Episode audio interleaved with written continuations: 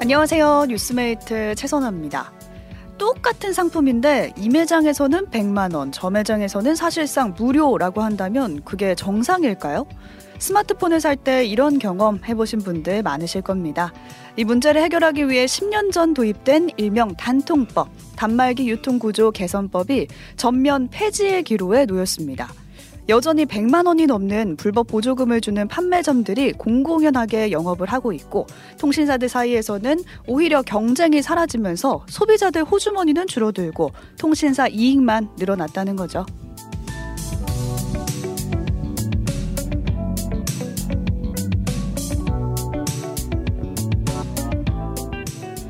정부는 단통법이 폐지돼 통신사들이 다시 경쟁에 나선다면 소비자들에게 그 이익이 돌아올 것이라고 하는데요. 10년 전 단통법이 도입됐을 때도 이 법이 생겨야 소비자들이 이익이 돌아갈 것이다 라고 했는데 이번에는 그 예측이 맞을까요? 여러분의 의견도 보내주세요. 단문 50원, 장문 100원의 정보 이용료가 되는 문자 샵1212 또는 레인보우 웹 유튜브로 참여하실 수 있습니다.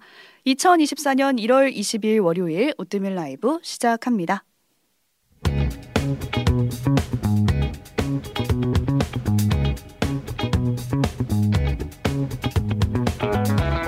오늘 본 뉴스 나눠주실 분 신혜림 PD, 조석영 PD 나와 계세요. 안녕하세요. 뉴스 번역기 시리얼의 신혜림 PD입니다. 뉴스 합판기 조석영 PD입니다. 네, 오늘 오프닝으로 소개해드린 뉴스 단통법 관련된 거였는데 윤희님이 되게 궁금했다라고 아, 그렇죠. 말씀해주셨어요. 석영 PD가 가져왔습니다. 네, 제가 가져온 뉴스 단통법도 대형마트 의무 휴업도 없앤다입니다. 음. 요즘 정부가 민생 토론회라는 이름으로 어. 이런저런 총선 공약을 내고 있습니다. 민생 토론회인데 총선 공약이에요. 들어보면. 그중에 이제 오늘 나온 게 단통법 전면 폐지입니다. 네, 이게 오후에 포털 뉴스를 아주 그렇죠. 뜨겁게 달궜습니다. 네. 단통법이 2014년 12월에 통과돼서 2015년 1월부터 시행됐으니까 9년 됐어요. 9년. 근데 당시에 이제 기억해 보시면 휴대폰 판매점마다 보조금이 너무 다른 거예요. 맞아요. 맞아요. 제가 막한 시간 걸린 지하철역 그한 시간 걸리는 거리 가가지고 사고 이랬거든요. 음, 어디가 네, 좋다 네, 이래 가지고. 근데 어디서는 최신 폰이 막 100만 원인데 어디서는 극단적으로 0원까지 막 보조금 더 넣어주고 네. 그리고 막 주말에 개통하셔야 더 싸요. 막 별리가 다 있었어요. 맞아요. 그때 생긴 말이 호갱이었죠. 그렇죠. 네. 그래서 호구, 호구 같은 고개. 어, 그래서 보조금 액수로 통신사들이 공식적으로 경쟁을 했던 거예요. 맞아요. 그렇죠? 근데 그거를 기준이 투명하지 않은 상태로 경쟁을 하고 음, 있었던 음. 거죠. 반대로 이제 그런 정보를 잘 모르는 고객들, 이제 아까 말한 호구 고객, 음. 호객님들, 그 혹은 노령층 같은 맞아. 경우에는 아무것도 모르고 그냥 음. 들어가면 너무 비싸게 파는 거예요. 그렇죠. 네. 그러니까 정부가 이거 문제 있다. 그래서 보조금 통일해라라고 이제 한 겁니다. 그때 막 자녀들 데리고 부모님들이 맞아요. 핸드폰 사러 가고 그랬어요. 근데 요즘도 그래야 돼요. 사실 좀 이따 말씀드리겠지만 왜냐하면 단톡법 9년을 해보니까 효과가 없다는 거예요. 음. 음. 효과가 없고 사실 요즘도 휴대폰 성지 검색하시면 엄청 나옵니다. 네, 맞아요. 불법 보조금이 엄청나게 많고요. 그래서 이제 다시 옛날로 돌아가서 통신사들이 경쟁을 하게 하자는 게 이제 음. 정부의 취지입니다. 네. 단통법이 시행된 이후로 이제 통신 3사는 요금 경쟁이 사라져서 이제 이익이 엄청 늘었대요. 음. 저희가 내는 근데 통신비는 올랐겠죠, 당연히. 음. 그리고 핸드폰 요 핸드폰 가격. 지금 예전에 2014년에 삼성이랑 애플에서 가장 비쌌던 스마- 스마트폰이 100만 원 내외였거든요. 음. 지금은 250만 원 넘어가요. 와, 가장 비싼 기종. 너무 비싸다. 그렇죠. 네. 그래서 이제 경쟁이 좀 필요하다. 음. 라고 하는데 이제 전망은 좀 엇갈리고 있습니다.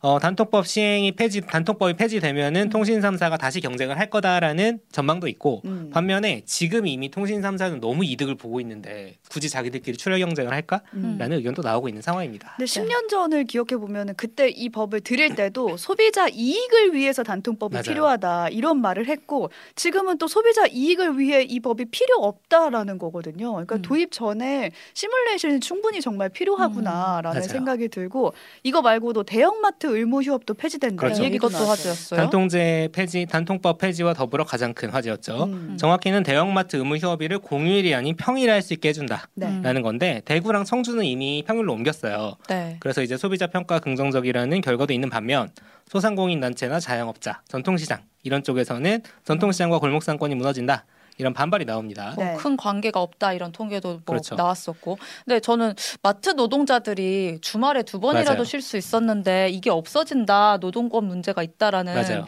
문제 제기도 한- 하는 걸 봤어요. 왜냐하면 네. 평일에 쉬면은 똑같이 쉬는 거 아니냐 할수 있지만 주말에 쉬는 거랑 또 휴식권의 차원이 달라진다는 맞아. 거죠.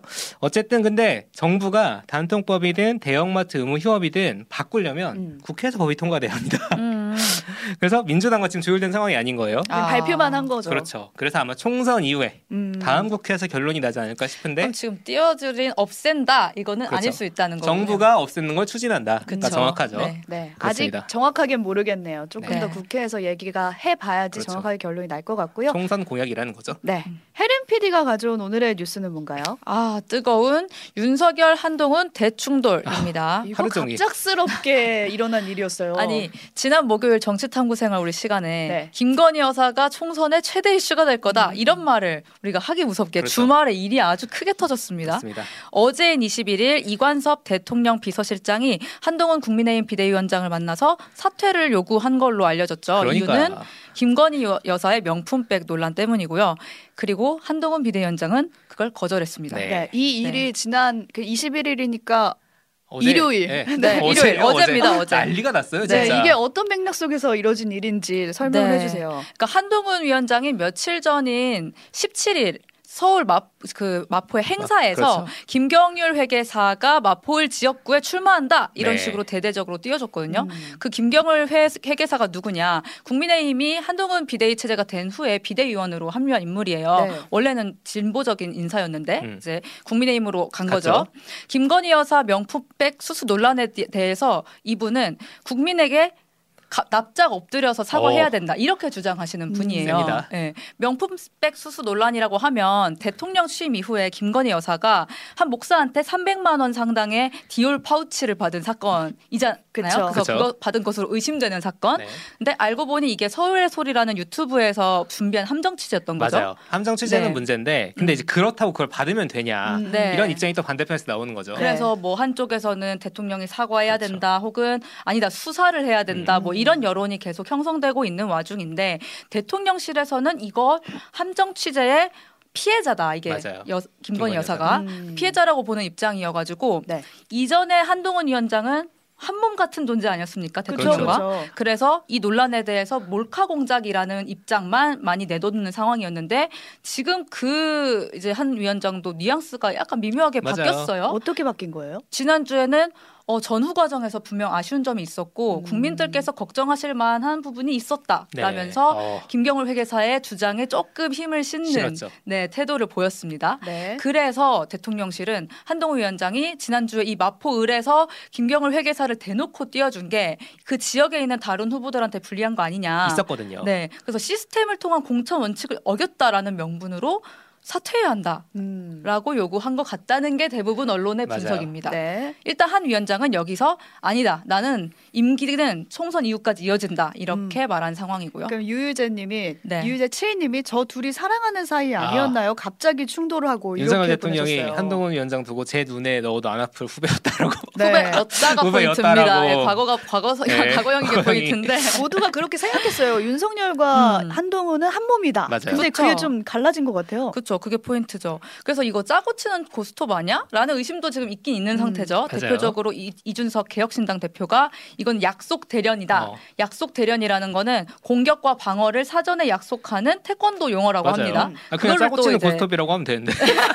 네, 그런 네 글자 또 용어를 네. 가져왔어요. 네. 그리고 노컷뉴스 보도에 따르면요. 아, 이거는 봉합할 수 없는 단계다. 어. 특히 김경울 비대위원이 한 유튜브에서 김건희 여사를 사치스러운 생활로 프랑스 혁명의 단초가 됐었던 마리 앙뚜아네트의 비유를 한 게 이게 진짜 선 넘었다. 아. 음. 대통령실이 그렇게 본다는 분위기입니다. 아니 선 넘었다고 생각은 할 수 있는데 음. 대통령실이 이렇게 정당의 상황에서 비대위원장한테 사퇴를 해라 마라 어. 하는 것도 공천에 대해서 얘기를 하는 게 문제가 돼요. 지금 음. 반야님이 대통령실이 당에다 이래라 저래라 해도 돼요. 안 됩니다. 안. 됩니다. 그걸 우리 네. 상권 분리라고 부르기도 하지만 지금이랑 정도는 다른데 박근혜 전 대통령이 새누리당 경선 개입한 걸로 징역 2년을 받았어요. 음, 실형을.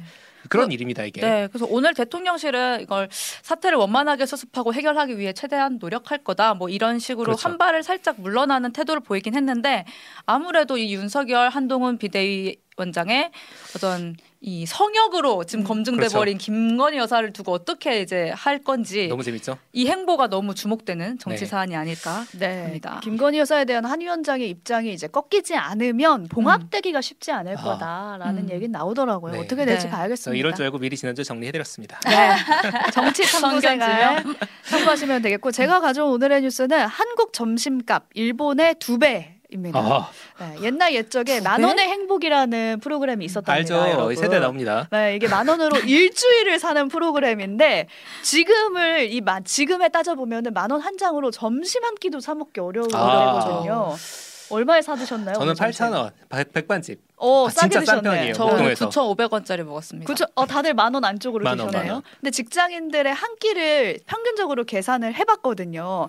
그 KB 국민카드가 지난해 1월에서 5월 주요 업무지구 다섯 곳의 점심시간 카드 이용 금액을 분석을 해봤는데 얼마가 나왔냐면 여러분은 정말 싸게 드신 거예요. 음. 여의도의 경우 점심 한 끼에 평균 12,800원. 아, 목동도 비슷해요. 네, 다른 것도 다 만 원이 네. 넘었어요. 근데 이게 그럴 수밖에 없는 게 외식 품목들 자체가 실제로 가격이 더 올랐 올랐다고 하고요. 음. 그래서 구내 식당 이용한다고 하잖아요. 어. 근데 구내 식당 비용도 지난해보다 6.9% 올랐고 아, 편의점 가야지. 그래서 편의점 간다 하잖아요. 네. 근데 편의점 도시락도 전년보다 5.2%가 아, 올랐다고 어, 합니다. 편의점도 올랐 싸지 않아요? 계속 네. 오르고 있어요. 지금 런치플레이션이 벌어지는 상황이거든요. 일본은 근데 물가가 비교가 되는 걸 보면 우리보다 싸지 않, 않나요? 네. 그러니까 식당 물가가 일본도 되게 많이 올랐대요. 그래서 지금 그 해결책으로 싼 한 끼들이 나오고 있는 어. 거거든요. 음. 근데 우리도 이렇게 될지도 모르겠어요. 땡땡 도시락 같은 거네요. 어. 일본인들이 가장 많이 찾는 그 점심 메뉴가 규동이래요. 아, 규동. 네. 저도 돈 없어서 일본 가서 규동 먹은 적 많아요. 그게 4천 원 네. 돈이더라고요. 네, 싸요, 싸요. 네. 음. 엄청 싸고 그거보다 좋으니까. 더 싸게 드시려면은 푸드트럭 주먹밥을 드시면 되는데 그게 이제 2천 원 돈. 음. 그리고 밥에다가 반찬 하나 넣어주는 주는 게 1,800원 아. 이런 식으로 되게 싸게 먹고 있다고 하고 그것도 부담이면은 그 도시락을 싸워서 먹는 사람들도 많다고 그렇죠, 그렇죠. 하더라고요. 약간 노량진 컵밥거리보다 아, 어. 더 싼데? 더 싸지. 어, 엄청 싸죠 지금. 일본이랑 음. 거의 우리 두 배 차이가 나는 네. 건데 영국 일간 가디언에서도 지금 일본의 이런 상황 주목해서 보고 있더라고요. 세계에서 아. 세 번째로 큰 경제 대국인 일본은 1년 동안 대다수의 식료품 가격이 상승하면서 생활비 위기와 계속 씨름하고 아. 있다. 아. 직장인 점심 메뉴 선택에는 검소함이 1위를 차지하고 있다. 아, 우리나라도 취재 좀 해줬으면 좋겠네. 네. 우리의 메뉴 선택의 기준은 뭘지 궁금하네요. 여러분 의견 구하면서 저희 뉴스 탐구 생활로 넘어가 보도록 하겠습니다.